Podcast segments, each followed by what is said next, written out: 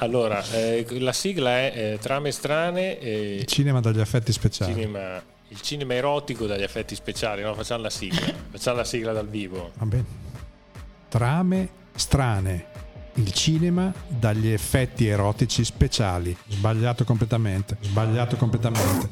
Eccoci qua insieme ad un parterre de Roir di tutto rispetto, praticamente la stessa formazione con cui abbiamo parlato dei film di Natale, ma in questo caso siamo qui per cambiare completamente tema perché dal sacro vogliamo passare direttamente e senza passare dal via al profano per parlare del cinema erotico attraverso una serie di titoli che sono entrati forse più nel male che nel bene nel nostro immaginario. Lo faremo in compagnia della nostra esperta di romantic movie, di tronchi di pino e di lavori a maglia. Laura Mazzotti. Buonasera a tutti, bentrovati. Grande ritorno anche per la nostra super appassionata di cinemi contemporanei, ma anche nostalgici, Michela Gorini. Salve a tutti, comunque la triade sulla Mazzotti è qualcosa di unico nei tre, eh sì, tre ambiti su cui è sai. Ed ultimo, ma non per questo meno importante, la voce ufficiale della sigla di Trame Strane, Davide Menghi in arte il signor Menghi. Buonasera a tutti, io sono qui per caso, non ho visto nessuno di questi film, commenterò a, a casaccio come al solito. A si dice sempre così. Sì, vero io non li ho visti. Insomma, tutti insieme eroticamente per parlare dei titoli che hanno sconvolto, sarà vero, non lo so. Ma l'opinione pubblica. Questa puntata sui film erotici è stata proposta da te, cara Laura Mazzotti. Per quale motivo? Qual è stata la tua urgenza espressiva? Beh, dopo aver parlato tanto di amori natalizi, di sentimenti dall'Ottocento al periodo recente, ho detto mettiamoci un po' di pepe sulla coda e non è un eufemismo dire questa cosa, no? Stasera. Che bruciore, che bruciore, mamma mia. Beh, insomma, partiamo dagli anni 70, Diciamo che allora il cinema, allora, secondo me il genere erotico nel cinema non è che sia mai stata una cosa esageratamente interessante, nel senso che non ha mai fatto la storia. Adesso mi alzo ed esco. No, perché... no, eh, ma tu voglio che tu mi risponda a proposito. Allora, io credo che l'Italia sia fondamentalmente un paese di bigotti dove si vuole guardare ma non si vuol dire che si guarda. Questo è il primo problema. Come ho fatto io prima, cioè io, non ho, no, io però veramente non ho visto uno. adesso ti mettiamo alla prova. Eh, il discorso è che tutti, adesso io parlo per chi può avere la mia età, eh, come ricordavamo prima, c'era Capodistri, eccetera, questi film notturni dove tu scoprivi i primi atti sessuali, no? Quindi vedevi queste donne nude, uomini nudi, atti, avvicinamenti e entrava tutto in un meccanismo fantasioso perché ancora magari da dodicenne, tredicenne, quindicenne non sapevi che cosa fosse, soprattutto per le donne, gli uomini ormai forse erano un filino più avanti.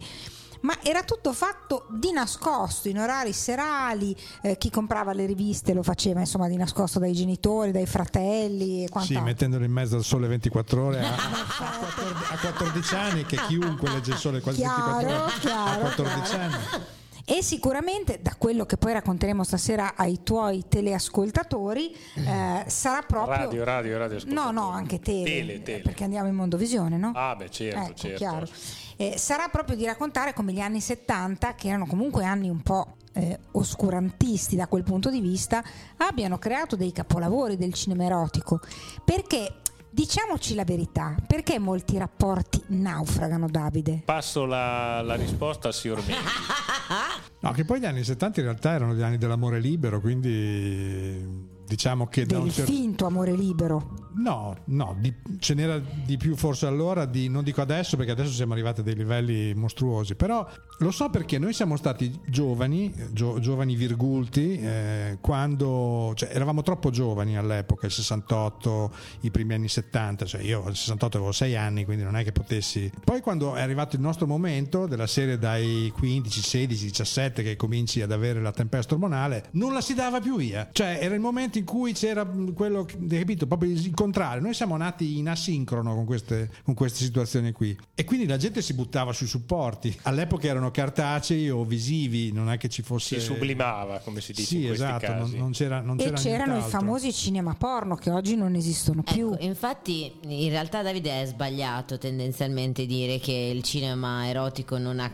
sconvolto il mondo, perché comunque Gola no. Profonda... Sì, però non è, scusami, fi- consentimi, non è erotico quello. No, eh, cioè l'erotico, l'erotico, è quel, no, l'erotico è quello di l'erotico è più soft, più sì, fantasioso. È, è, dove, non ve, dove, non vedi, dove, non vedi, l'atto vero e proprio, bene, capisci che lo stanno facendo, ma non vedi. La profonda ha portato proprio all'apertura dei primi cinema pornografici e nel periodo degli anni 70 a New York tutta Times Square era piena di spettacoli erotici dal vivo, di eh, cinema pornografici dove veramente venivano proiettati 24 ore su 24, ci fu un boom eh, che eh, neanche tramite la legislazione furono in grado di fermare con tantissimi anche casi di omicidi, violenze, stupri. E l'unica cosa che un po' calmò questa ondata di sesso fu l'arrivo dell'AIDS che un po' diciamo stemperò eh, il tutto. Però è arrivato un po' dopo sì ma infatti ci fu quasi una, de- una, decina d'anni dove Times Square era un quartiere veramente pericoloso e fu proprio Gola Profonda ad aprire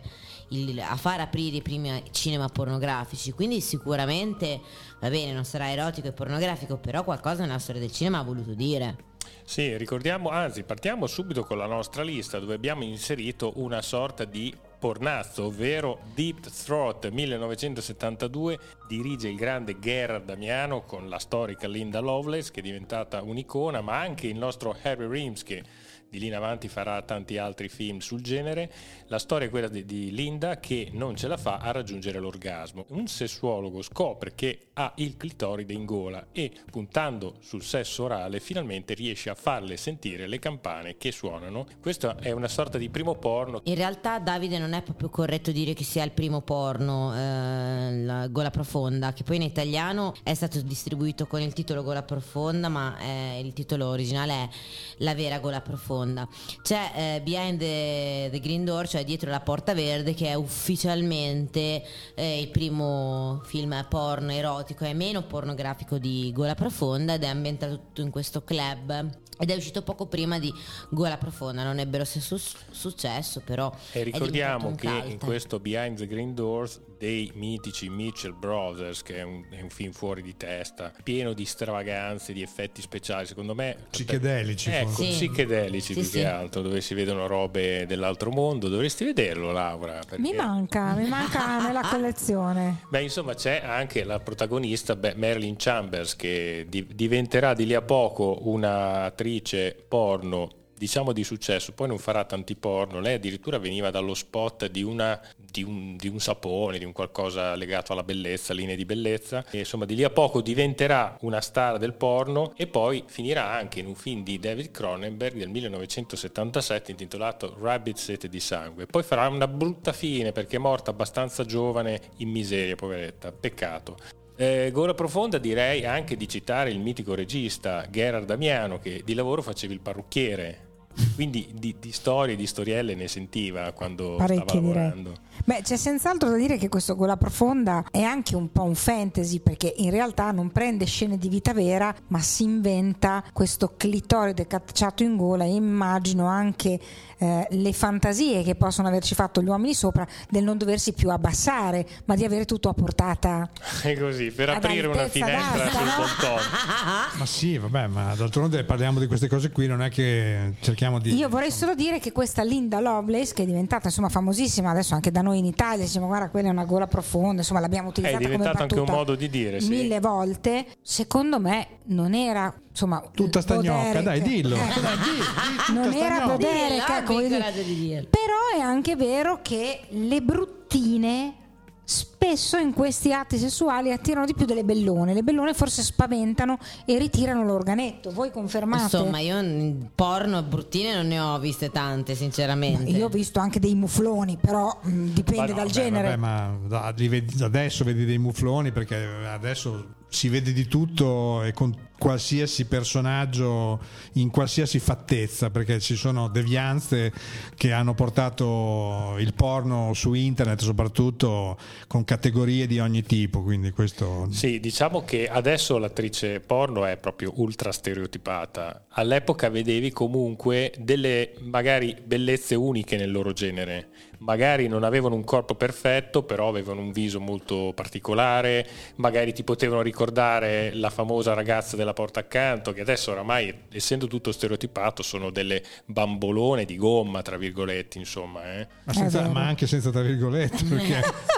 sì, comunque questo film eh, è molto... Mm, c'è un documentario bellissimo eh, che si chiama mm, eh, Lovelace su, sulla storia di Linda Lovelace e hanno fatto anche un film di recente sulla sua vita. è passato abbastanza la storia. In primo luogo è uno dei film che ha eh, fatto più guadagni in assoluto, è costato 25 mila dollari e ha incassato solo con lo sbigliettamento 100 milioni di dollari per arrivare tramite il VHS a 600 milioni di dollari. Quindi ha fatto degli incassi pari a quelli di ET o Avatar per intenderci. Tra l'altro il, regista Gerard Damiano i soldi glieli prestò un suo zio, famoso zio Perry, che era membro della famiglia mafiosa dei, dei Colombo, una delle cinque mafio- famiglie mafiose che negli anni 70 governavano New York. E bisogna dire, Linda Lovelace è stata abbastanza distrutta da questo film a sua vita, nel senso che già lei aveva questa relazione con Chuck Traynor che eh, tra l'altro compare anche nel film che costantemente eh, la, la, la, picchiava, la malmenava e la faceva lavorare perché poi si sputtanava lui i soldi e fu anche una delle attrici che rinnegò poi il mondo del porno nel senso che dicendo appunto che eh, le aveva rovinato la vita questo film eh, fece una serie di manif- partecipò a una serie di manifestazioni eh, contro il porno nel momento appunto della rivoluzione sessuale avvenuta un po' di tempo dopo. Però ecco, eh, è interessante perché sicuramente è stato stracitato anche in tanti altri film e ha dato anche a origine a sei seguiti. Sì, vabbè, dopo se ne faceva di ogni. Bene che lì quando prendevi il filone si andava avanti, che era una meraviglia nel porno. Lo fanno nel cinema mainstream adesso, figurati se non lo facevano o non lo fanno nel porno. Ricordiamo anche che il nostro Gerard Damiano in realtà si chiama Gerard Rocco Damiano ed è di origini italiane. Eh, ma infatti il suo zio è mafioso italiano, voglio dire, eh? non è che... Vabbè. Come ha detto prima la Michela, era membro. Sì, membro. Stasera quando vai a casa c'è uno che dice, signora Gorini... ah, per caso ho parlato di me? Ah, per caso ho parlato male? Ma insomma, alleggeriamo allegeriamo un po' la tematica. Sì, sì parliamo dai, di una bella dai, donna sì. e di un bel film. Cioè? Ovvero Emanuele. Emanuele, anche questo degli anni 70. 1970. Detta anche Emanuele. Come... Con una bellissima... Emanuele. Emanuele. Con una bellissima Silva, Silvia Christel. Ecco, Silvia Christel, morta di tumore nei Paesi Bassi all'età di 60 anni. Potevi eh, dire in Olanda. No, più bello Paesi Bassi nelle Netherlands, Netherlands. nelle Netherlands era veramente una bella donna, modella, alta, insomma poteva veramente stimolare i neuroni non solo maschili che l'andavano a vedere eh, sul grande schermo. Di questo genere, di questo Emanuele non c'è solo questo, perché ne sono venuti una caterva da Black Emanuele e insomma chi più ne ha più ne metta. Quindi questo Emanuele aveva preso le, tutti i colori, tutte le forme e ce ne sono veramente che parlando di porno dire che più ne ha più ne metta esatto. è, bello, è bello. Tra l'altro io vorrei citare su questo eh, film eh, cosa disse la critica che io veramente sono rimasta un po' basita perché la critica italiana disse nell'edizione italiana la protagonista sarà la pecorella smarrita che torna al suo ovile. Commento sul film della critica ah, italiana, insomma ecco. Eh, comunque diciamo che vabbè il film è un filmetto però ricrea un po' questo mondo che all'epoca sicuramente parliamo degli anni primi anni 70 era qualcosa di magico, era molto esotico il tutto. Era anche Beh, molto pruriginoso. Sono, c'è una differenza, cioè mentre Gola Profonda dell'anno prima stimolava più una platea maschile, era più diretto, era più crudo, era più mm, cattivo. Emanuele era lascia. Più porno, Laura. Era più porno, come dice lei, un po' porno. Era più explicit. Emanuele lascia quello spazio al romanticismo che solitamente le donne in un porno vogliono vedere. Eh, vogliono la storia, mentre all'uomo può andare bene l'atto in sé visto, cotto e mangiato, la donna ha bisogno di ricreare un giardinetto di emozioni che se non c'è la storia, se non c'è un filo di romanticismo, um, un po' si annoia, ok? E quindi già questa tematica qui, già questo film qui poteva piacere alle coppie. Sì, Ecco. che magari dopo aver visto questo Emanuele... Sempre, sempre. Sì, Sì. Mentre, durante, anche- dopo, prima, Ah, insomma, sì, così. sì, C'è anche il discorso che c'è la famosa scena dell'amore in aereo che ha portato poi molta Bellissima gente all'emulazione. Sì, vero. capito? Sì, Eh? quelle che il club di 10.000. Eh, No, quelli che chiamano il club di 10.000 sono quelli che l'hanno fatto in aereo. Sì? Di 10.000 metri vuol dire. No, Eh, metri. Vabbè, insomma, la- tratto dal romanzo autobiografico di Ma- Emmanuel Harsan è la storia dell'iniziazione sessuale di una giovane donna, che è questa la nostra Crystal, nell'esotico scenario della Thailandia e delle successive raffinate e fantasiose abitudini erotiche. Quindi qui la nostra Silvia Crystal diventa un sex symbol universalmente riconosciuto e il film diventa un campione di incassi con innumerevoli tentativi di imitazione, ne abbiamo visti tutti i tipi e insomma questo genere comunque eh, incassava tantissimo e faceva lavorare tanto i botteghini. Anche D'Amato, tutti i film di D'Amato si Sì. ispirano tantissimo a questi film. C'è da dire che Emanuele era molto politica perché lei non, non era per forza etero. Lei chi chiedeva si offriva volentieri, quindi uomini, donne. Non Bambini. arrivava, non arrivava ai pitoni e ai cavalli di Cicciolina, però diciamo che c'era un po' così di, di parità nel, nel regalare piacere ecco, a qualsiasi genere sessuale. Andiamo avanti con il nostro Estuardo 1975, sempre erotico d'autore, vero Laura? Qui abbiamo la splendida Corinne Clery, che comunque avrà, un- Esatto. avrà successo anche in Italia e anche nella nostra televisione italiana. Io me la ricordo in diversi programmi, la Corinne Clery, ogni tanto veniva invitata. Sì, sì, Sì. ospitate ne faceva. Beh, di Sì, film ne ha fatti, diciamo che io mh, la ricorderei più come una soubrette che non come un'attrice di spessore, ecco, non è da dire che mi abbia mai incantata Sì, la sua bene in quei recitazione. salottini per fare due Perfetto, chiacchiere. bellissimo fisico, bellissima donna, questo sicuramente, molto fine, eh, diciamo che si avvicinava un pochino al discorso di Giovannona Coscialunga, Sì, di quel sì, genere era un lì, po'- ecco. erano, erano un po' film di serie B, diciamo. esatto, esatto. Allora, in esatto. breve la trama, la splendida O, che è interpretata dalla nostra Clery, è così innamorata di René, Udo Kier, un attore molto importante, che per amore suo accetta felicemente di essere prestata ad altri uomini come al freddo e brutale Sir Stephen, che arriverà a seviziarla sadicamente prima di cadere ai piedi della donna. Cara Michela, ci troviamo di fronte a una donna oggetto con questo Istuardo. Ne hai mai Sì. sentito parlare? No, non ne ho mai sentito parlare, però in realtà, mh, allora, consideriamo anche che è un film del 75 e consideriamo anche che è il periodo pieno della rivoluzione sessuale e eh, sicuramente non è uno dei film più femministi del mondo, però in realtà nel genere erotico non è che a parte Manuel che forse è una figura molto emancipata nel genere erotico non è che la donna venga la figura femminile venga in qualche modo esaltata sicuramente questo vuole essere un tentativo di secondo me anche andare su tutto quel filone un po' del sadico no? del Del volemo se male. esatto del volemo se male no? cerca un po' di Famolo strano. di, di approfondire quegli aspetti lì, però evidentemente considerando che gli dà la critica una stella forse non ci arriva, mi viene da pensare, no? Di questo c'è da dire che ha venduto tantissimo il libro e continua a vendere perché è mh, uno dei libri della eh, letteratura erotica più venduti e più letti al mondo come Tropico del Capricorno, come L'età di Lulu, come tutti quei libri che hanno comunque scatenato la fantasia prima che al cinema sulla carta.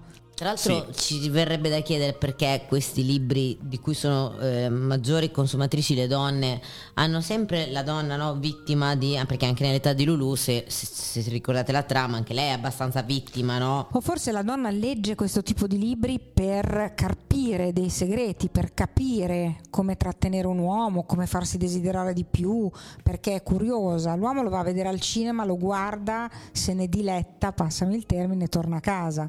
La donna ci elucubra sopra e probabilmente cerca di capire come attrarre un po' di più il proprio compagno. Ecco, magari bisognerebbe partire da questo non lo facciamo. Comunque andiamo avanti. Va bene, eh, facciamo un passo indietro e parliamo di uno degli erotici eh, tragici, forse più famosi della storia del cinema, Ultimo Tango a Parigi con il nostro grande Marlon Brando e la grande Maria Schnei- Schneider che insomma passati alla storia. In un appartamento vuoto di Passy a Parigi si incontrano casualmente due storie e due corpi Paul, e, che è un americano ed è interpretato da Marlon Brando, un personaggio dalla vita intensa e drammatica, incontra la nostra Jeanne, che è la Schneider, che è una ragazza della borghesia parigina. Insomma, qui succedono cose strane. Che ricordo avete di questo ultimo tango a Parigi? Burro, senz'altro burro.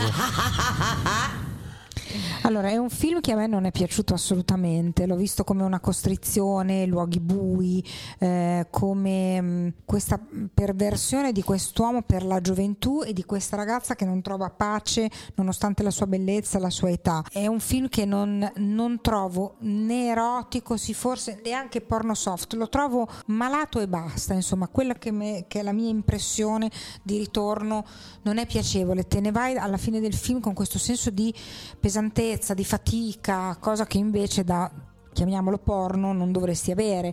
Beh, diciamo che è anche il suo bello quello che tu hai percepito. In realtà è il fascino del è il film. concetto su cui si basa il film, no? abbiamo già parlato del fatto che anche L'impero dei sensi è un film che parla di Eros e Thanatos.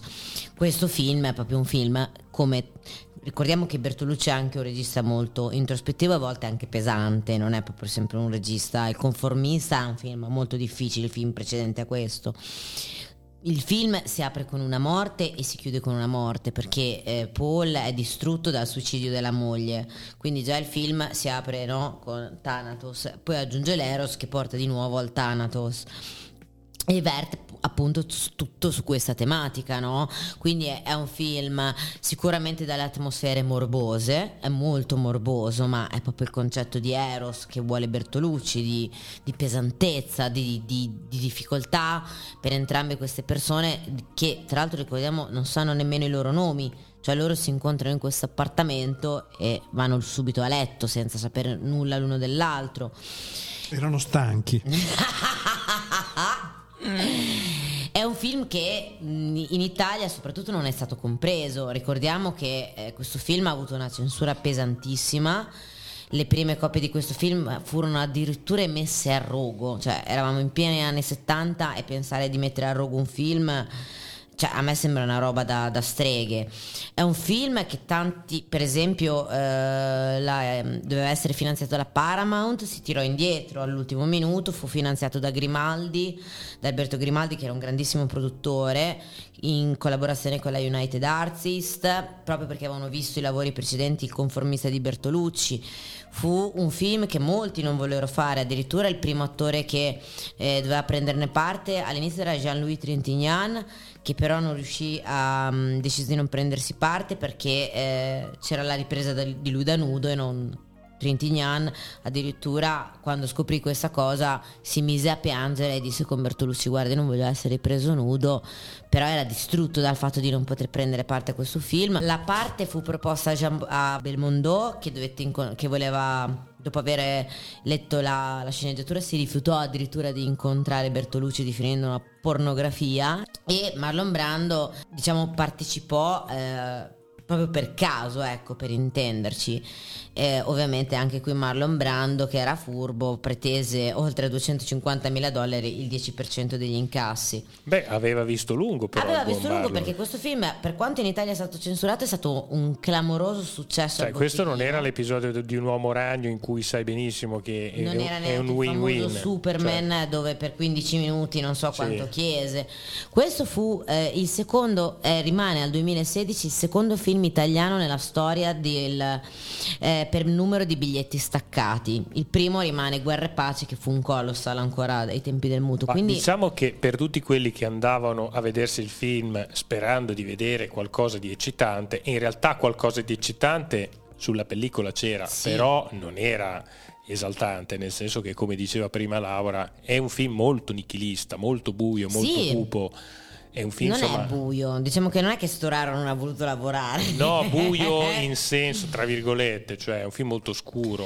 È un film che non devi andare a vedere come succede sempre, perché molte persone vanno al cinema? Perché c'è qualcosa che ti attira nel trailer o nella pubblicità che viene fatto che dici dovrò, vedrò delle cose che non ho mai visto, no? figurati poi in quegli anni. Quindi tutti a vedere ti aspettavi cose proprio alla gola profonda, che lì non c'erano, era un film, come diceva prima eh, Michela, più eh, per l'introspezione, eh, per, per, il ragionamento, per capire determinate cose che col porno forse avevano ben poco a che fare. Tra l'altro Bertolucci candidato a eh, miglior regista per questo film e Brando candidato a miglior attore protagonista. Ma ah, quindi vinceranno. dall'America fu riconosciuto come un Cazzo, film sì, importante. guarda che questo in America fece gli incassi dell'esorcista, eh?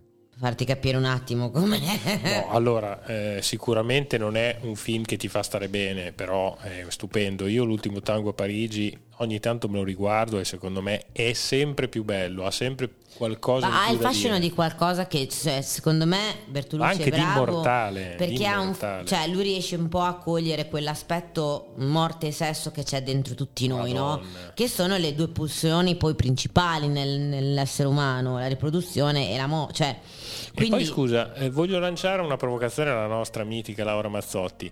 Qui diciamo che ci sono due persone che alla fine fanno sesso, si, insomma, si accoppiano, eccetera, eccetera, si amano, si odiano e tutto quanto, e nessuno di loro dice il nome. Ma oggi come oggi, con questo bellissimo mondo internetiano, ma la gente alla fine che si scrive sui Tinder, su tutte queste apps, queste minchiate qui, ma non è una roba un po' simile? Ci conosciamo come ci conosciamo? Cioè, almeno loro peggio, due si vedono, perché questi due il loro si odore. sono accesi vicendevolmente guardandosi, senza bisogno di raccontarsi pregi e difetti, hanno consumato quello che si dovevano consumare come un cerino.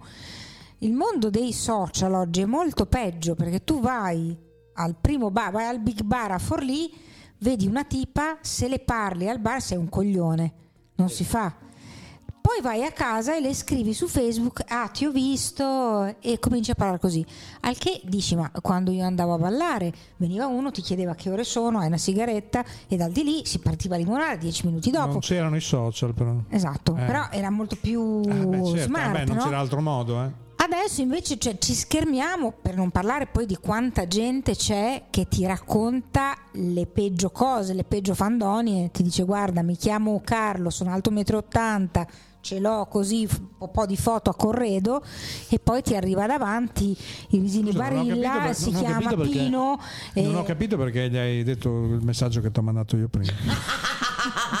Ora non possiamo fare la puntata su cosa è capitato alla Mazzotti su internet perché stiamo parlando di altro, ma ti garantisco che ti Io potrei credo che siano cose racconti... che sono capitate al 92% esatto. delle donne. Mm, secondo me no, però va bene. Detto questo, comunque eh, questa è la triste realtà. Oggi non c'è il contatto vero della chiacchiera, dell'abbordaggio, di un minimo di corte, ma eh, nonostante sia tutto così fruibile, anche la cinematografia eh, di questo tipo, le coppie si annoiano e smettono di fare sesso, mentre secondo me negli anni 70 le mogli avevano un ruolo di brave padrone di casa, di brave mamme e non potevano fare queste cose qui perché era disdicevole, queste cose le facevi con l'amante, quindi le vedevi al cinema e le praticavi altrove. Oggi le puoi praticare a casa tua tranquillamente, ma c'è la perdita del desiderio, siamo stanchi, eh, cioè tolto il giochino iniziale. Ma che gente frequenti. Luca, siccome il mio apporto a questa puntata credo sia Vai. pari al, allo zero più o meno, volevo raccontarvi questa cosa che ha a che fare con un film erotico che si chiama La zia erotica, che io ho visto al cinema quando ero giovane ed era un porno vero e proprio. Andai a fare un lavoro con uh, un mio amico alla Cineteca di Bologna. Dovevamo registrare questa intervista a Tatti Sanguinetti ed eravamo in questo enorme magazzino dove c'erano scansie lunghe decine e decine di metri piene di pizze di film, cioè c'era di tutto e io ho trovato la zia erotica.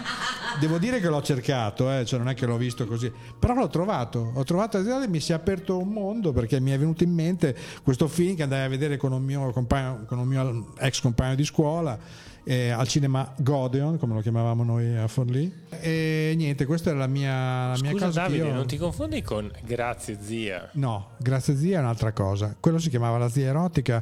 E ce l'ho ancora stampato qui, guarda. Cioè. Comunque, Davide, grazie che hai citato questa cosa perché quando mio, mia zia è del 69, mio fratello è del 75, no? Mm-hmm. Mia zia è, sempre, è, sta, è sempre una bella donna e anche da giovane era molto bella. Quando andava a prendere mio fratello a scuola la chiamavano la porno zia. Beh, ma sai, c'è questa, mm, non so come dire, Pruriginosità. questo, sì, questa- questo erotismo della zia. È come, è come l'erotismo della cugina. Cioè, ci sono queste due figure. Perché? Eh? E ci sono queste due figure, diciamo, pare- parentali che non so perché hanno sempre acceso la fantasia erotica dei giovani virgulti. Non so, è, è così, cioè non, non- si sa perché, ma la zia e la cugina sono sempre state, anche in tanti film, le protagoniste dei sogni erotici dei, dei- dei- dei rampolli.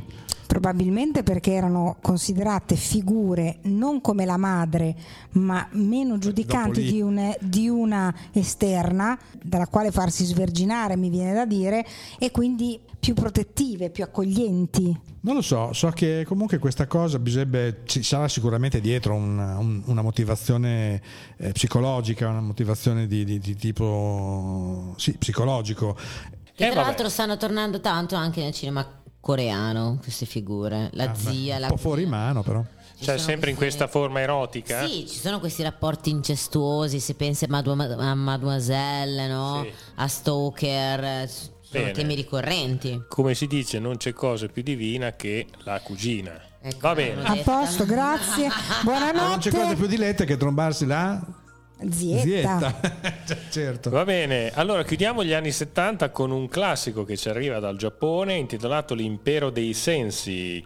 1976 dirige il nostro Nagisa Oshima. La trama, il morboso rapporto che lega Kitsi alla giovane cameriera Abe Saba spinge i due amanti alla ricerca di un rapporto sessuale sempre più estremo, chiusi in camera d'albergo in mezzo a un gruppo di geishe mettendo in scena un impossibile matrimonio. Anche qui tanto Eros e tanto Thanatos, secondo me è un film che deriva molto dall'ultimo tango a Parigi, vero? Come atmosfere, sì. come Beh, il concetto è di. Eros e Thanatos qua è veramente esponenziale, più che in Ultimo Tango a Parigi e sicuramente è un film molto morboso anche questo, un film anche pesante, no? C- C'è la scena, io mi ricordo di loro che fanno sesso mi sembra in pubblico, è, è qualcosa anche di, di- di faticoso, da- cioè io ho accusato più questo che, che Ultimo Tango a Parigi e secondo me i giapponesi hanno questa capacità di raccontare la morbosità in un modo molto più estremo di noi, no? Hanno questa capacità di andare veramente fino a cioè se penso anche ad esempio a Caniba, anche ai loro documentari, a questa capacità di raccontare senza aver paura Sì. di osare, no? Cioè di arrivare molto profonde, molto Sì, cioè inconsce. qui veramente la morbosità arriva a quello stremo dove non ne puoi più e Ah. si conclude con questa morte, con questo gioco erotico. Sì, abbastanza telefonato, però il film è molto affascinante. Ha anche qui una cupezza incredibile, è malato quasi quanto un ultimo tango a Parigi, ma ricordo che in quel periodo storico anche il nostro Paul Verhoeven, che per il nostro Edoardo Saccone è Paul Veroden, ave- iniziò la propria carriera in Olanda, perché lui è olandese, con dei film che avevano una marranti, morbosità sì, simile. Sì, perché secondo me anche lui era rimasto molto affascinato dall'ultimo tango a Parigi che comunque ha lasciato il segno, in- ha lasciato un segno indelebile in questa categoria di cinema. Tra l'altro il titolo originale di questo film è Corrida d'amore, eh, tradotto letteralmente, che poi è stato tradotto dai distributori L'impero dei sensi e in Italia addirittura Ecco l'impero dei sensi. Ecco l'impero dei sensi. Di questo impero dei sensi, Mazzotti, Laura, lei ha Ma io ne ho un ricordo molto vago perché l'ho visto veramente tantissimi, tantissimi anni fa e io non amo molto mm, né la letteratura né la cinematografia giapponese, le trovo distorte, le trovo a volte anche ripetitive, quindi non... poi le cose portate all'estremo secondo me anche nel sesso, a meno che non si sia consenzienti. No, sai, cosa, c'è? sai qual è il problema? Hai mai visto qualcosa mm, in lingua originale? Io so cosa sta per dire, No. Giapponese. Giapponese? Purtroppo non lo parlo. 50 parole per No, dire. no, no, che quando devono dirti, li senti che... "Ah, Dici che cazzo gli ha detto? Eh, ti amo.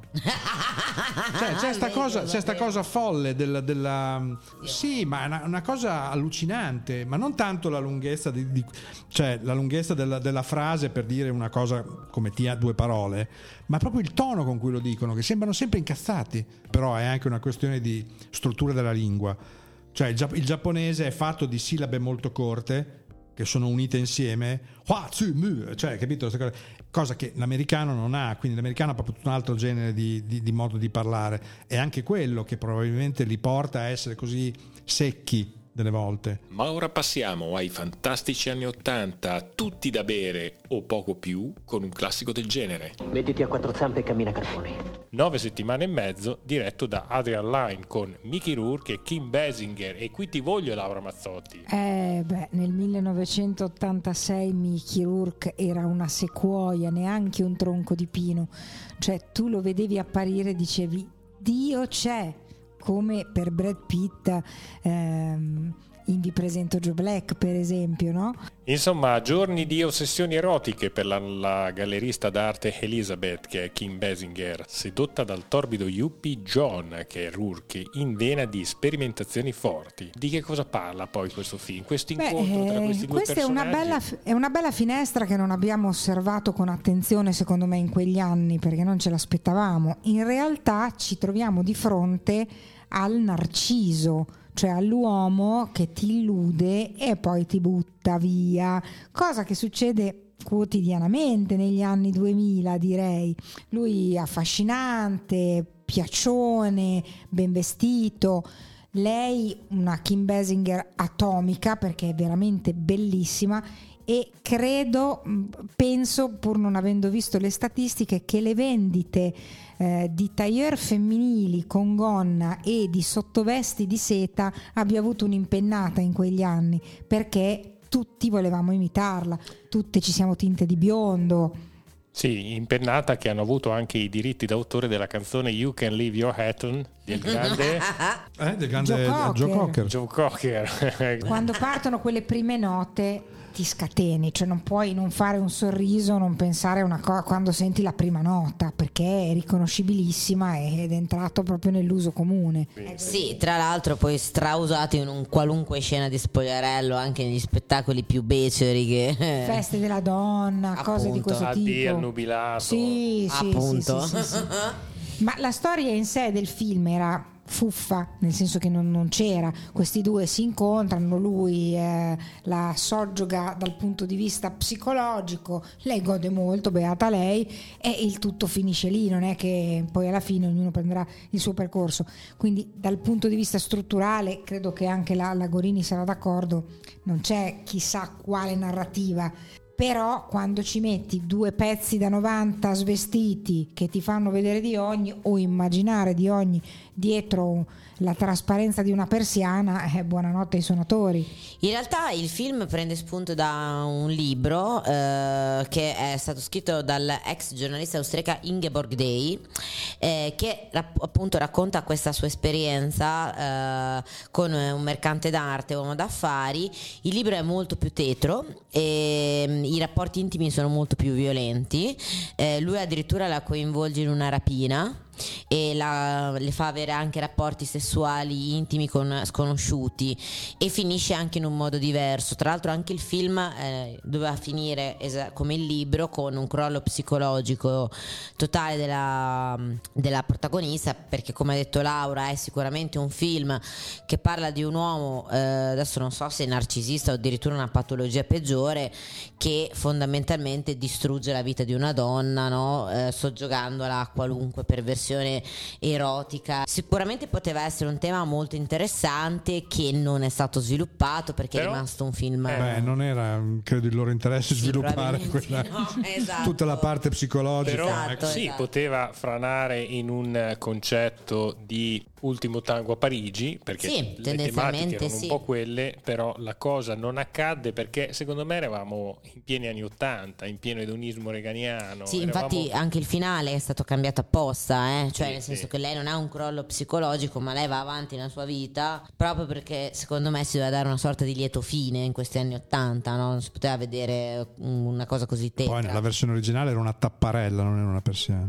Tra l'altro il porno attore Ron Jeremy ebbe un ruolo mitico- importante perché fu un consulente tecnico del film per le scene hot. Io mi immagino Ron Jeremy quanto si sarà divertito a fare il consulente. Un urlo per il mitico Ron Jeremy. E tra le attrici, uia. eh, in origine il ruolo di, di Mickey Rourke doveva essere de- interpretato da Sam Shepard, grandissimo tra l'altro commediografo, eh, commediografo, scrittore ma anche americano, ha scritto dei testi oltre che grandissimo attore.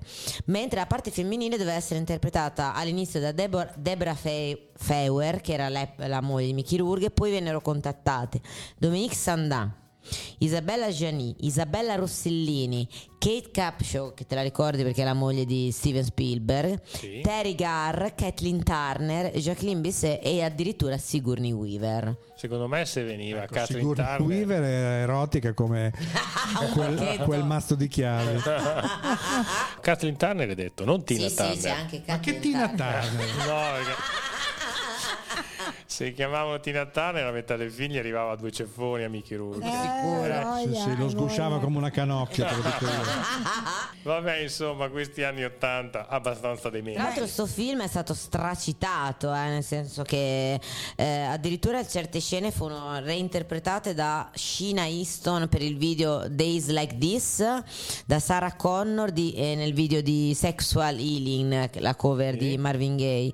E ehm, il film ovviamente è stato censurato per la distribuzione sia ehm, nella home video che anche nelle, nelle tv è stato censurato abbastanza. Addirittura eh, le scene tagliate furono i due protagonisti che armeggiano con dei barbiturici il loro reciproco patto di suicidio che fanno e eh, l'ammanettamento di Elizabeth sopra un letto e come ho detto prima il crollo psicologico proprio perché secondo me eh, erano i magnifici anni 80 e eh, lo stesso Adrian Lyne più volte ha annunciato la possibile produzione di una director's cut con le scene tagliate eh, ma non è stato mai realizzato Ma vabbè, un director's cut ne possiamo fare anche a meno, vero Laura Mazzotti? Ma non Cioè, è un film che aveva delle scene così particolari da dover prendersi questo director's cut. Ma questo. Adrian Line, che veniva secondo me dai videoclip, perché lui comunque faceva un cinema videoclip. tutto un videoclip questo film anche la scena del sesso sulle scale no? quella con la pioggia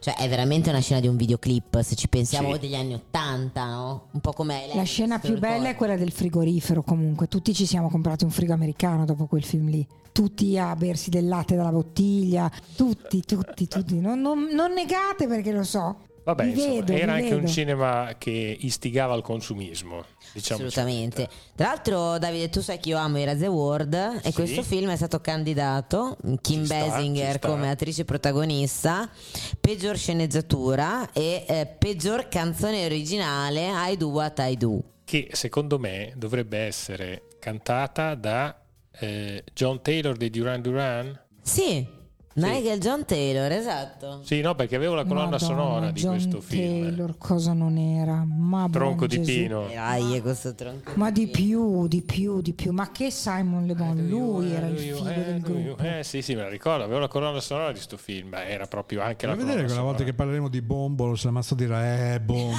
Quel tronco di tronco Pino. di Pino. No, mi spiace. Tra l'altro, eh, sto dirò. film in realtà la critica americana non lo disprezzò, nel senso che Roger Ebert apprezzò il realismo e l'ironia della storia dei protagonisti, eh, ritenendoli più simili alla realtà di altri prodotti. E addirittura ebbe un sequel, nove settimane e mezzo alla conclusione, dove c'è sempre Mickey Rourke, ma non c'è più Kim Basinger. Un altro sequel, La notte dei sensi, che però non è stato distribuito, solo un mercato un video, dove non c'è più Mickey Rourke, e una Un parodia. po' alla volta è come dici i piccoli indiani, cioè un po' alla volta Esatto, spariscono tutti. Esatto, esatto. E addirittura una parodia nel 91 che non ho capito perché si chiama Il ritorno dei ninja. Ma nei, nei primi anni 90 l'uso di LSD spopolava Hollywood.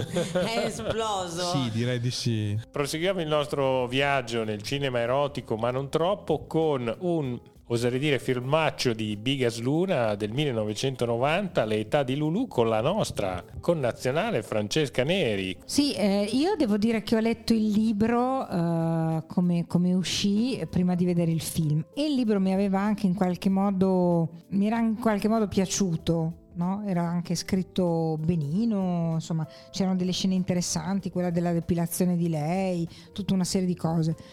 Il film non mi è piaciuto assolutamente, trovo totalmente sbagliata per quanto bella la Neri in questo ruolo, che per me non ha la capacità di attrarre questo tipo di racconto, cioè mh, non la vedo come la perversione, come non, non te la ridà questa immagine, ecco. Non... Dal bestsellers di Almudena Grandes, che quindi tu hai letto, è la storia di Lulu, sedotta a 15 anni, poi vittima dei giochi erotici del marito, e infine donna libera alla ricerca di forti emozioni tra gay e sadomasochisti. In realtà questo film aveva delle grandi potenzialità, soprattutto perché c'è un'emancipazione di lei che a un certo punto esce dal matrimonio. Ricordiamo, siamo sempre negli anni Ottanta, eh, quindi non è che siamo adesso. Lei esce dal matrimonio, nel senso che si stufa di queste perversioni del marito, eh, si rende conto che le piacciono dei rapporti omosessuali, quindi paga per assistere a questi rapporti omosessuali, che poi diventano un'ossessione e la portano verso una strada discendente. Però in realtà aveva delle potenzialità, nel senso che parlare di una donna che esce dalla figura del matrimonio, tra l'altro lei ha anche una figlia eh, si emancipa al punto tale da farne un'ossessione però diciamo che non era un soggetto per Bigas Luna. Eh. No, questo film è un grandissimo pasticcio. Comunque alla fine, brutto per brutto, secondo me, se viene proposto alle 23.45 su Italia 1, qualcuno se lo guarda ancora questo, questo Ascolta, se Rete 4 alle 22.30 per 20 anni ha mandato i film di Edwige Fennec, voglio dire, sì, possiamo sì, mandare sì. anche questi, ecco. Grande Francesca Neri, ma andiamo avanti, torniamo in America con il grande Paul Verhoeven o Veroden? Veroven, Veroven per favore, Veroven. Con un film che è stato campione di incasso ai botteghini, ha fatto tanto parlare di sé. Robocop, no? no. Questo è un grande un film noir che sì, diciamo, trae ispirazione dal genere noir e parliamo di Basic Instinct, Basic Instinct Niente, e... non ce la possiamo no, fare. No, non ce la puoi fare. Davide, Qui abbiamo Michael Douglas e Sharon Stone. Basic Instinct. Basic Instinct. Ecco, ecco. bravo. Ecco e qui abbiamo Michael Douglas, Sharon Stone. Quanto è tronco di pino Michael Douglas qui? Per me pochissimo. Ecco, ci può stare. Per te Michela? no, allora, mm, assolutamente fascino zero, bisogna dirlo. Lei strafiga, assolutamente. E questo film, tra l'altro, io l'ho visto anche di recente perché lo volevo rivedere. È un film assolutamente sopravvalutato, è veramente orribile. Ha dei momenti con delle battute cioè fanno veramente ridere. Però ovviamente è diventato un cult, è diventato un cult la scena di lei che fa questo interrogatorio, apre le gambe e non ha la biancheria intima, eh, c'è questa scena di sesso animalesca che probabilmente Goffredo Fofi se la vede si ribalta dalla sedia, esatto è un po' questa, questo tentativo di prendere il noir americano e di dargli un aspetto un po' mo- mm, torbido, un po' di collegarlo col sesso, no? di questo rapporto, dove qui ecco la vera narcisista non è più l'uomo, è la donna, no? È la donna che ti usa, ti seduce, ti, eh, ti, ti, porta all'autodistruzione, perché lui all'inizio del film già è un personaggio complicato, lei lo porta a ribere, lo porta a fumare, eh, a drogarsi addirittura e a un certo punto poi eh, si, si, intende che quando lei finirà di scrivere il libro su il giustiziere, tra l'altro lo chiama, capito? Il soprannome di lui è il giustiziere, che è una cosa che a me mi fa ancora ridere. E anche qui ci sono tante scene che fanno tanto videoclip sti con le scene in discoteca. Fanno videoclip. La bruttezza della scena in discoteca, mamma mia. E viste adesso fanno anche un po' ridere, anche perché è abbastanza basic, non solo l'istinto, ma anche la trama sì, e cioè, la struttura narrativa. Qui Verhoeven voleva prendere un po' della sua morbosità, secondo me, dei primi film e vedere se riusciva a metterla nel noir americano. Il problema è che è venuto fuori un pasticciaccio tremendo, brutto. Beh, diciamo che la confezione c'è. Verhoeven, secondo me, si diverte. Non non so quanto, perché lui comunque è europeo, viene dall'Olanda, era da poco sbarcato negli Stati Uniti, iniziava a lavorare anche per l'America, quindi era stato richiesto dall'America. Non so quanto in realtà lui provochi un po' diciamo il pubblico americano barra mondiale, perché poi dall'America tutto parte per essere distribuito nel mondo a livello cinematografico, non so quanto ami provocare dicendo vabbè, volete una vaccata? Io vi faccio una vaccata. Sì, può e ve la confeziono anche che bene. ragioni così, eh, però bene conoscendo. Perché comunque continua ad avere un suo fascino. Io ho questo basic instinct, non, eh, non lo boccio, ma gli, gli voglio bene, per carità, non è un capolavoro, però alla fine Beh, è un trash piacevole. è un eh. trash piacevole. Sì, sì. vuoi bene come si vuole bene al figlio Saso, dai. cioè. Esattamente. Tra l'altro, se ci, se ci lamentiamo che questo film è brutto, ricordiamo che il sequel che è stato fatto di questo film è ancora più brutto. Vabbè, direi di non andare No, ma io oltre. mi volevo, mi volevo un attimo chieder- chiedervi, ma perché ehm, noi parli- abbiamo parlato di due film abbastanza, cioè di, di- dire mediocri e, rega- e fargli un regalo, Basic Instinct e nove settimane e mezzo. Ma perché si ricordano così tanto? Eh, cara Cioè- Laura Mazzotti. Cioè, non lo so, io non, non trovo, non trovo una spiegazione Allora, eh, perché sono perché- così iconici. Ecco, Sono volevo dire così iconici perché quando uscirono ebbero dei trailer che ti inchiodavano davanti alla tv e volevi andare a vedere il film seppure non ti interessava il cinema perché qualcosa ti aveva instillato un dubbio, una voglia di boh, voyeurismo probabilmente eh, che dovevi assolutamente portare a termine. Perfetto, questo vale per attirarti al cinema. Ma una volta che hai visto il film, cioè, voglio dire, perché adesso li ricordiamo sempre? Perché secondo Nove me sono settimane e mezzo primi. e Basic Instinct. Perché secondo me sono stati i primi. Cioè, nel senso che di solito una cosa diventa iconica nel momento in cui non c'è, non c'è mai stata, appare per la prima volta in un momento in cui non c'è nient'altro, no? Quindi quello lì ti rimane impresso perché il primo, dopo tutto quello che arriva dopo, è derivativo. Secondo me sono stati sia nove settimane e mezzo che Basic Instinct, due cose che per la prima volta facevano vedere la, la famosa scena. Tra l'altro, bisogna dirlo, raramente gli organi genitali femminili vengono ripresi. Qui si vede lei che apre le gambe, mostra eh, il suo Sì, ben sì. di Dio ed è veramente in quel momento Beh, oddio, storico dire lì. si vede è No, un'esagerazione. lo so Laura, però si è un, concetto, percepisce. è un concetto Laura, Eh. no? Che fino a quel momento lì non l'avevi mai fatto vedere, capisci? nella normalità. Sì, ma il Sì. bello è che in realtà Nel poi non lo. Era vedi. un po' la patata Sì. di Schrödinger che finché non la vedi non sai se c'è non c'è. E No, ringraziamo Menghi per questa battuta che vale tutta Allora, la puntata.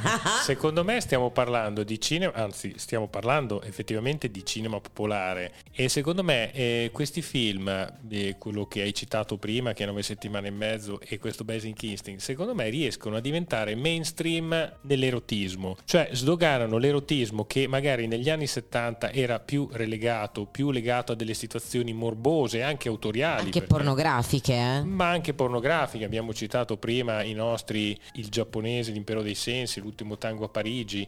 Eh, Entravamo in una fase storica in cui comunque si sdoganava un porno per tutti, dove alla fine non vedevi quasi niente, ti facevi immaginare e arrivava un po' a tutto, al popolo, perché poi eh, questo film incassò tantissimo, come incassò tantissimo nove settimane e mezzo, e ti ricordi quei periodi storici e rivisti adesso fanno Ma un ci po' sono ridere. intanto sono- in nove settimane e mezzo c'è una colonna sonora che è entrata nella vita di ognuno, come diceva prima Michela, eh, quando tu senti le prime note in qualsiasi festa di addio al nubilato, eh, dell'8 marzo, di- dove c'è uno spogliarello.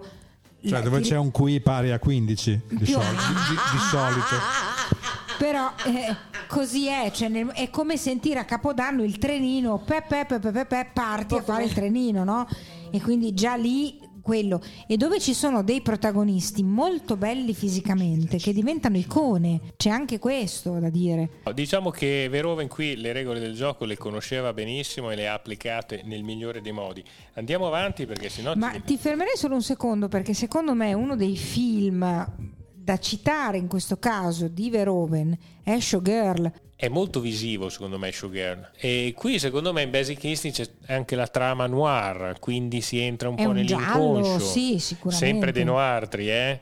Però si entra sempre nell'inconscio, ci sono tutti questi giochi, chi sei, chi non sei, molto Hitchcockiano nella costruzione, poi magari Hitchcock aveva un altro stile, era decisamente più... eh, Più fine anche. Sì, era decisamente migliore di- di- del nostro Verhoeven. Passiamo agli anni 2000 e con un film abbastanza ridicolo, Secretary di Steven Scheinberg con Maggie Gyllenhaal e James Spader. James un re di vivo James Spader, eh? Ma questo Secretary a te è 90. piaciuto, Laura? A me è piaciuto, mi è piaciuto intanto, vabbè, perché non eravamo assolutamente abituati a vedere la nostra Maggie in dei panni così sexy e provocanti, perché forse della famiglia Gyllenhaal è quella che rimane un po' più è rimasta un po' più nascosta, no? rispetto al fratello bellone. Io, se non la ricordo male, è piatta come un uscio. Sì, non è, cioè non, eh, allora te la ricordi sicuramente con più dolcezza e con più eh, verve anche nel film Aiutami con eh, Giulia Roberts che fa l'insegnante de- di arte, non ricordo il titolo assolutamente. Eh, Mona Lisa Smile. Esatto, E esatto. anche in vero come la finzione, che fa la parte della pasticcera, ve la ricordate? No. Beh, invece, invece è molto carino, ve lo consiglio. Mentre qui insomma parte molto low profile, molto fra virgolette sottomessa come impiegata, ha bisogno di questo lavoro, eh, lo trova, ovviamente il capo, un bel piacione, mh, non lo chiamerei un tronco di pino, lo chiamerei un simpatico bonsai, ma mh, gradevole da Un tronchetto sgranocchiare. della felicità. Esatto, un piccolo tronchetto della felicità. Eh, e insieme i due innescano dei meccanismi molto perversi uno nei confronti dell'altro. Insomma, a questa povera ragazza manca di abbaiare o di fare cose di questo tipo. Ma guarda, ti voglio leggere la trama. Grazie. Uscita- Ma io a Davide più che la trama leggerei la recensione. No, no, no, ti- io voglio leggere la trama perché è bella. Uscita da un ospedale psichiatrico, ma ancora dedita all'automutilazione, Lee Holloway, che è la nostra Gyllenhaal, viene assunta come segretaria nello studio del sadico avvocato Gray, che è James Spader, e trova pane per i suoi denti. Insomma, qui inizia un gioco, cos'è, erotico al massacro. E quando si fanno questi giochi un po' fuori dalle, dalle righe, dai bordi, dai contorni, qualcuno si fa sempre male, solitamente, se non tutti e due.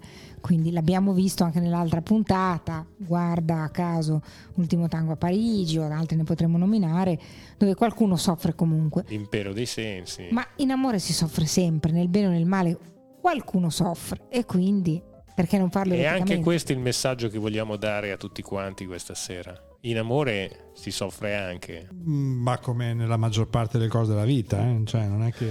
Aia, aia, qua stiamo No, nel senso una... non è che sia una, una puntata prerogativa dell'amore eh, soffrire, cioè si soffre un po' in qualsiasi cosa. Ci sta. Comunque Allora, io ecco, direi che secondo me Mereghetti la tocca piano dicendo che Scheinberg non sa da che parte prendere il tema scandaloso, anche se il sadomasochismo si limita a sculacciate, masturbazione e scherzacci.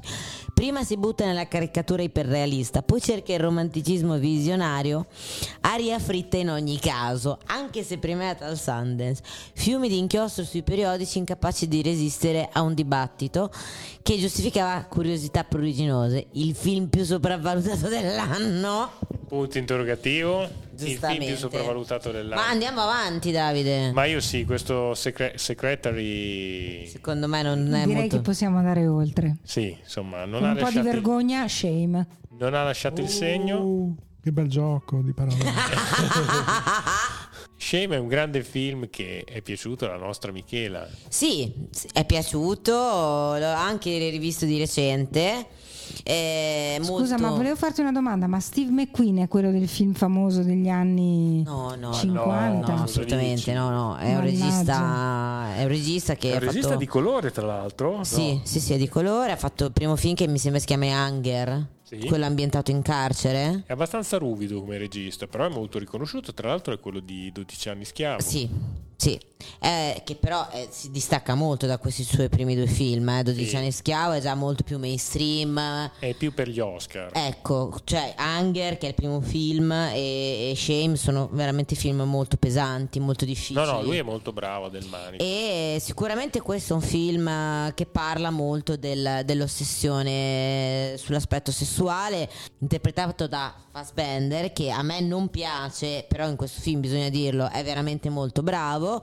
È la storia di quest'uomo di successo che è incapace di avere rapporti duraturi, è ossessionato dal sesso, quindi si contorna di, eh, di prostitute, di, di incontri occasionali, di masturbazione continua, addirittura gli trovano il computer in ufficio pieno di porno e pensano che sia stato un hacker da quanto è pieno di porno, in realtà è lui che si masturba ossessivamente. Ha questa sorella interpretata da Carrie Mulligan molto brava anche lei, con cui non riesce ad avere un rapporto amorevole nonostante la sorella lo, lo, cerchi in continuazione. Prova ad avere una storia con la sua collega d'ufficio, ma franerà. Eh, ed è veramente un film dove fa capire no, questa eh, incapacità dell'uomo di, di, amare e di eh, andare a, a fondo in una relazione di qualunque tipo sia, perché anche con la sorella ha questa incapacità e c'è questa ossessione verso l'aspetto sessuale, no? Un po' come un bulimico che si deve deve costantemente mangiare per poi vomitare, no? E ti fa avere questa sensazione, ma lui è un regista che lavora su questi temi, anche Anger, eh, non parla di sesso, però c'è questo rapporto ed è molto viscerale, molto pesante, ovviamente ci sono tantissime scene di sesso, cioè eh, tronco di pino quanto Michael Fassbender? Per me è paragonabile, um, cioè mi fa sesso quanto una lumaca su una foglia. Eh. Mm. Mi farebbe l'effetto dello svelto piatti. Mm. Eh. E basta. Cos'è lo svelto piatti, Quando passi lo svelto piatti sui piatti puliti senti... Beh, insomma, quindi Fassbender, no, pollice non... verso per la nostra Mazzotti. Cioè, mi piace molto come attore, nel senso che vedo l'impegno, vedo la capacità di trasformarsi, vedo anche quel filo di perversione come molti, eh, molti di questi film avevano, no? C'era sempre questa, questa tendina, ma a me lui non arriva. Bene, chiudiamo la nostra super puntata con il film Nymphomaniac volume 1, volume 2 del grande Lars von Trier. Allora, grande, Davide, per favore, grande un cazzo, eh, ecco. adesso.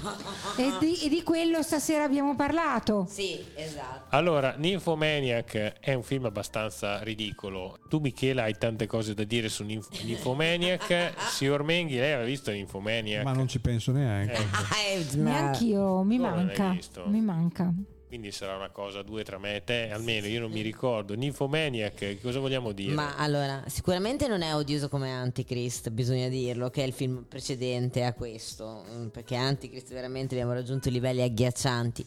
È un film volutamente spocchioso, è un film che un nostro caro amico Roberto Banterle, uh, che salutiamo, ha definito gratuito, giustamente, nel senso che eh, il sesso e la nudità in realtà in questo film, a dispetto di Shame, dove raccontavano qualcosa, qui non raccontano nulla. Vengono mostrati, addirittura ne ha girate due versioni lui di questo film, utilizzando delle controfigure dichiarando che le controfigure facevano davvero sesso e in realtà poi si è scoperto che non era vero niente, ma gli organi digitali delle controfigure erano Fermo stati... un attimo, gli organi genitali. Sì, scusate, gli organi genitali delle controfigure erano stati ricreati digitalmente, no? Solo per fare propaganda. I famosi organi dig- digitali. digitali esatto. cioè. Allora erano digitali. Erano sì. digitali, eh, esatto. È un film che parla di questa donna e della, della sua vita sessuale, è diviso in capitoli, anche scelta volutamente spocchiosa, assolutamente inutile, perché così come le scene di sesso, no? dove il primo rapporto sessuale addirittura elenca le botte che fisicamente le dà, cioè le penetrazioni che fisicamente le dà, che sono assolutamente gratuite. C'è questa numerologia, questo ricorso alla botanica, questo ricorso a queste figure che in realtà sono fuffa, cioè non, non stanno a dire niente, non vogliono dire niente. Tra l'altro Shale Beff eh, dichiarò il film è quello che pensi che sia, Lars von Trier sta facendo un film su quello che fa, no? il grande dichiarazione di Shale Beff, un avvertimento all'inizio della sceneggiatura dice che tutto quello che sarà fatto nel film sarà fatto per davvero, gli atti illegali saranno filmati in maniera sfocata, von Trier è pericoloso, mi fa paura e sto andando a lavoro adesso ma sono spaventato, anche questo in realtà Shalebef poi verrà fuori che è... Beh, questo è un modo come un altro per fare propaganda, sì. per, per, uh, per provocare, per esatto. gente, verrà però... fuori che in quel momento aveva un fucile puntato alla schiena per dire queste cose, no? Probabile. Vabbè, insomma, Nymphomaniac forse potevamo anche non parlarne. Io direi di chiudere la trasmissione dicendo due boiate su una boiata, ovvero le mitiche sfumature di grigio, la trilogia. No, guarda. Cosa voglio- parte? Col bianco, rosso, nero, Parte verde? col grigio. Ah, parte col Grigio, grigio, rosso, nero. grigio, rosso, nero. Sì. Allora, questa... Libri osceni, Libri eh, osceni. libri osceni scritti da una mentecatta che un uccello non l'ha mai preso in mano. E Eh, l'abbiamo toccata piano. Eh, cioè li ho trovati veramente vergognosi. Il primo ho detto è uno scherzo, non può aver avuto un successo planetario quale ha avuto. eh, e ho letto anche il secondo e il terzo perché ero incredula, ero basita, eppure eh, niente. Eh, una cosa, ripeto, oscena, non ho nient'altro. Qual è il segreto del successo di questa roba così leggera e abbastanza Che superficiale? c'è voglia di, di evasione, non si vuole avere lo stesso. Scusate, cioè, No, allora, secondo me lei ha capito una grandissima cosa, cioè nel senso che la maggior parte delle donne ha quella cosa che si chiama la sindrome della croce rossina, no? Quindi di trovare l'uomo peggiore della terra che... eh, Per redimerlo. esatto, per redimerlo. No, un paio di maroni, lui l'uomo peggiore della terra, il cazzo, cioè Beh, è stramiliardario, figo da paura. È stramiliardario C'è però da salvare dice, poco. Io voglio solo un rapporto dove tu sia eh, la schiava, io sia il dominatore, non chiedermi affetto, non chiedermi niente. Lei, faccio presente, è una che è vergine prima di incontrarlo, quindi non ha mai avuto un rapporto sessuale. Tra l'altro lei è proprio, proprio il classico stereotipo, veramente il peggior stereotipo dell'americana che cresce leggendo i romanzi Tess Duberville, eh, non ha mai avuto relazioni, eh, eh, lavora e studia, cioè è perfetta, no? Non, non- non è mai... Mi, parli della- mi stai parlando No, dell'autrice? della protagonista, Ah, la protagonista. protagonista. Cioè è la classica studentessa che si paga gli studi, cioè è perfetta. Interpretata dalla bravissima Dalla Dakota Johnson. Dalla nel film. Dakota Johnson. Eh, purtroppo sì. Lui invece è multimiliardario, ovviamente vittime di violenza sin da quando era bambino, perché è figlio di una prostituta drogata, è stato adottato da una famiglia, si è fatto un impero, capito? Eccetera. Ovviamente incontra lei, eh, no, capito? E quindi lei eh, si, si fa prendere a seguito di questa intervista. Ovviamente lei ha lo scopo di redimerlo, no? Così come è successo a tutte le donne nella vita di incontrare quello che dice no, io non voglio una storia. Io ti cambierò, vero No, Laura? Sì, ma sai quando incontri uno che dice no, io non la voglio una storia, sono pessimo, non so fare. La donna cosa fa? Non dice va bene, lasciamo perdere. La donna dice no, sarò io che ti cambierò, no? Un po' alla Hitchcock, io ti salverò. Ecco, in più in tutto questo cosa ci aggiungi? Sindrome della croce rossina, lui che è un multimiliardario che le regala una macchina, così per, suo- per la sua laurea le regala un Audi A8, la tratta di merda, la picchia, la frusta, però le regala una macchina. Le fa sti giochi erotici un po' pruriginosi che sai per noi donne comunque hanno il loro fascino perché magari non li abbiamo mai provati, cazzo voglio dire è il, Allora, è mix perfetto. Lui si chiama Gray, no? Per quello è le sfumature di Sì. grigio di Gray. Sì, anche E perché ha una cravatta grigia al primo incontro. Io eh, conosco un sacco di miei coetanei, quindi cinquantenni e oltre, che comunque in quei periodi, cioè donne proprio normalissime, insomma, vita normalissima, però quando uscivano queste sfumature al cinema impazzivano. Ma più che altro Ho visto andare gente che non avrei mai immaginato andare al cinema a vedere questa roba. Ma proprio la, la signora Mariuccia ci andava. Allora, il libro Ed era eccitatissima. il, proprietaria dell'asilo Mariuccia. Sì, esatto.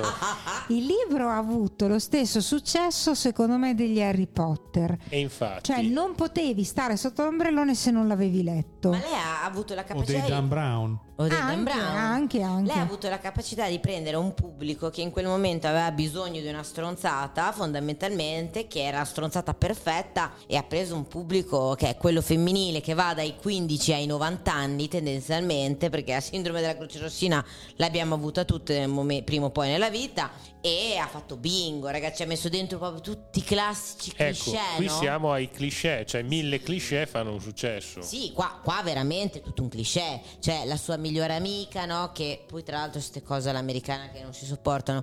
La sua migliore amica si mette col fratello di, eh, di Gray, che va con lei, no? Poi la sorella di lui si mette col migliore amico di lei, cioè tutte queste cose. Ma tra l'altro poi, poi a livello proprio cinematografico erano brutti, sembravano film per la tv, ma per, per- per la Ma tv eh, per me il film di una è prima molto serata più bello del libro nel su senso Italia che 7, capito? No, per Così. me il- i film sono stati molto meglio, nel senso che eh, bella la fotografia, a me sono piaciuti i costumi, cioè te lo godi come un film, non dico certamente di serie A, non mi permetterei, però un film godibilissimo, ecco, da questo punto di vista. Il libro è un, per me sono veramente delle oscenità da leggere, ma scritti da qualcuno che potrebbe avere la quinta elementare, dove tra l'altro c'è un ripetersi continuo di concetti eh, scontati, lei che si deve fare la doccia, che si deve depilare, che deve prendere l'anticoncezionale, eh, che deve avere quel profumo, che si deve levare lo shampoo, con lo shampoo di un certo tipo, eh. cioè tutta una serie di cose e lo spogliarello che fa lui nei confronti di lei nel libro è noiosissimo perché è sempre quello. Lui le slacciava il pantalone, lo faceva cadere, le strappava le mutandine, cioè che non lascia niente alla fantasia e che è scritto proprio in realtà banale. è tutto ripetitivo il libro, nel senso che anche le scene di sesso, come diceva la Laura, veramente a volte sembrano ricopiate dalla pagina prima e, e riprese identiche, no? scritte nello stesso identico modo, solo che una volta la fanno in doccia, una volta la fanno in vasca, capito? Allora, Ma tra l'altro un'altra cosa, no? Ehm, volevo dire che sono tre libri, no? E lei cosa fa in tre libri? Fa quello che fanno le serie tv.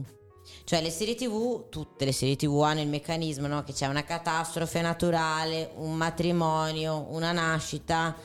Lei veramente prende nel terzo, nel secondo o nel terzo o nel secondo si sposano, lei rimane incinta, poi rischia la vita lei, poi rischia la vita lui, quindi veramente prende gli stessi meccanismi narrativi di una serie e li riporta in tre libri. Un po' come Twilight alla fine. Eh, esatto, che poi è lo stesso meccanismo di Twilight, eh? Ecco, allora prima ci chiedevamo perché i Basic Instinct fanno ancora parlare di loro nonostante non siano dei capolavori, perché nove settimane e mezzo? Forse questo è un po' il nove settimane e mezzo degli anni Perché ci fanno 2010, sognare, Davide, perché noi 2015. abbiamo bisogno di uomini belli, ricchi, che ci sollevino da tante di quelle che sono le responsabilità anche più banali, quindi lavare i pavimenti, fare le lavatrici. Cento anni di femminismo Ma tirati nel veramente, ma io le sto in per fare, attimo. ma veramente, io le sto per fare ingoiare. Noi abbiamo bisogno di uomini belli Sì. e ricchi, ma ti faccio Sì. ingoiare il microfono. In realtà Laura. migliaia di donne hanno letto questo libro per quel motivo lì, perché sognano, magari anche a livello inconscio, di avere un uomo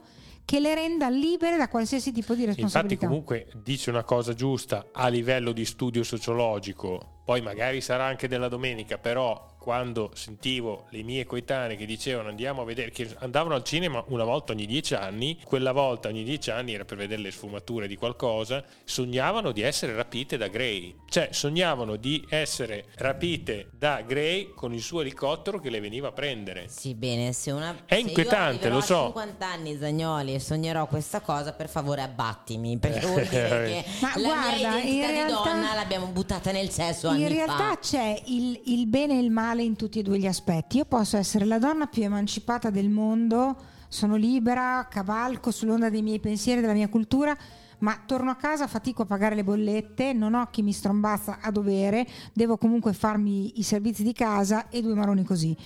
Dall'altra parte è vero, devo subire un po' questo maschilismo, però chi paga il conto, chi mi pulisce, chi fa, chi disfa, chi briga, io devo alzare una gamba ogni tanto. Vabbè, che problema c'è? Davide, io veramente sto per andare via da questo discorso. eh, Eh, perché comunque io volevo chiudere questa cosa, Io scusa. non so se penso che sia le cose peggiori che abbiamo mai sentito in vita Volevo chiudere mia. questa, questa, mh, questa puntata con questo pensiero che ho fatto prima mentre tu dicevi che le donne hanno un po' la sindrome della croce rossina, no? che ti vogliono. Io so solo che l'unica donna che riuscirà a cambiarmi sarà la mia badante. giustamente, giustamente. Vabbè, insomma, chiudiamo con un po' di pessimismo questa puntata. Sì, Davide, posso dire una cosa? Eh, però cioè, erotico, poi abbiamo smosciato Allora, Davide, tutto alla fine qua. Erotico, favore, erotico. L'emancipazione femminile non deriva neanche dal fatto che io ho bisogno di arrivare a casa e avere qualcuno che mi strombazzi, eh? chiariamolo questo. No, però, Però alla se fine c'è il successo stanno. di quei libri, di quei In film è una lì. cultura patriarcale che te la fa Però pensare il così. successo, ma ragazzi, la gente oggi guarda Maria De Filippi, Sì. guarda Uomini e Donne, Laura, non tutti, guarda c'è però, cosa- dai, non Laura, tutti, non ma la tutti maggior sono così, parte, eh. cioè sono programmi con uno share la guardano, mostruoso. li guardano perché sennò non ci sarebbero. Li guardano, capito, per- li tutti guardano. però, no, Cioè, certo, non Filippi- tutti, ma chi, chi è che guarda? Chi è che, qual, è, qual è il programma che viene guardato da tutti? Non ce n'è uno che viene visto da tutti. Maria De Filippi ha Neanche dei il Festival di programmi Sanremo con viene una visto da tutti. share altissima da vent'anni. Non è da dire è una, non so, la Barbara D'Urso. Ma il problema vero, il problema vero è che sta gente che guarda queste cose qui vota. Questo è chiaro. Devo lasciarvi con questo pensiero Esatto, triste. grazie. Questo pensiero triste. In conclusione di questo pessimismo, no? Esatto. La stronchiamo del tutto. Però è la stessa cosa, chi compra eh, 50 sfumature di grigio lo fa perché ama sognare come quando guarda Maria di Filippi a C'è posta per te che regala l'assegno, il viaggio, che ricongiunge le famiglie, perché ci piace un po' sognare, ci piace vedere le cose in rosa, quantomeno la maggior parte della popolazione. Va bene, eh, vabbè, insomma, abbiamo smosciato tutti quanti, però insomma, Vabbè, Vabbè, io vi dire lascio quello che con una pensavamo. perla, mi raccomando andate su YouTube, cioè su YouPorn e cercate Jean Valjean. Quello è l'unico vero tronco di pino certificato. Parola di Laura Mazzotti. Garantisco. Ciao a tutti. Buonanotte. a tutti. Ciao. Ciao. Ma ne avrei comunque bisogno. Perché? Anastasia, basta. Perché ne hai bisogno? Perché sono fatto in questo modo? Perché dentro ho 50 sfumature di perversione. Trame strane. Il cinema erotico dagli affetti speciali.